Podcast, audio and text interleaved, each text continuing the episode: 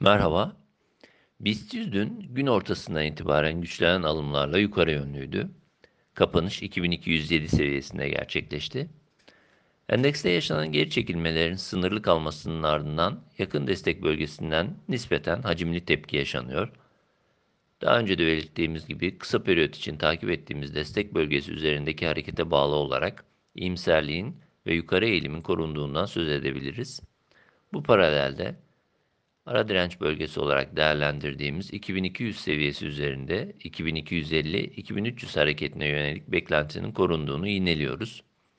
Endekste kısa periyot için 2180-2165 bandı yakın destek, 2140 seviyesi altı ise zayıflama bölgesi olarak düşünülebilir.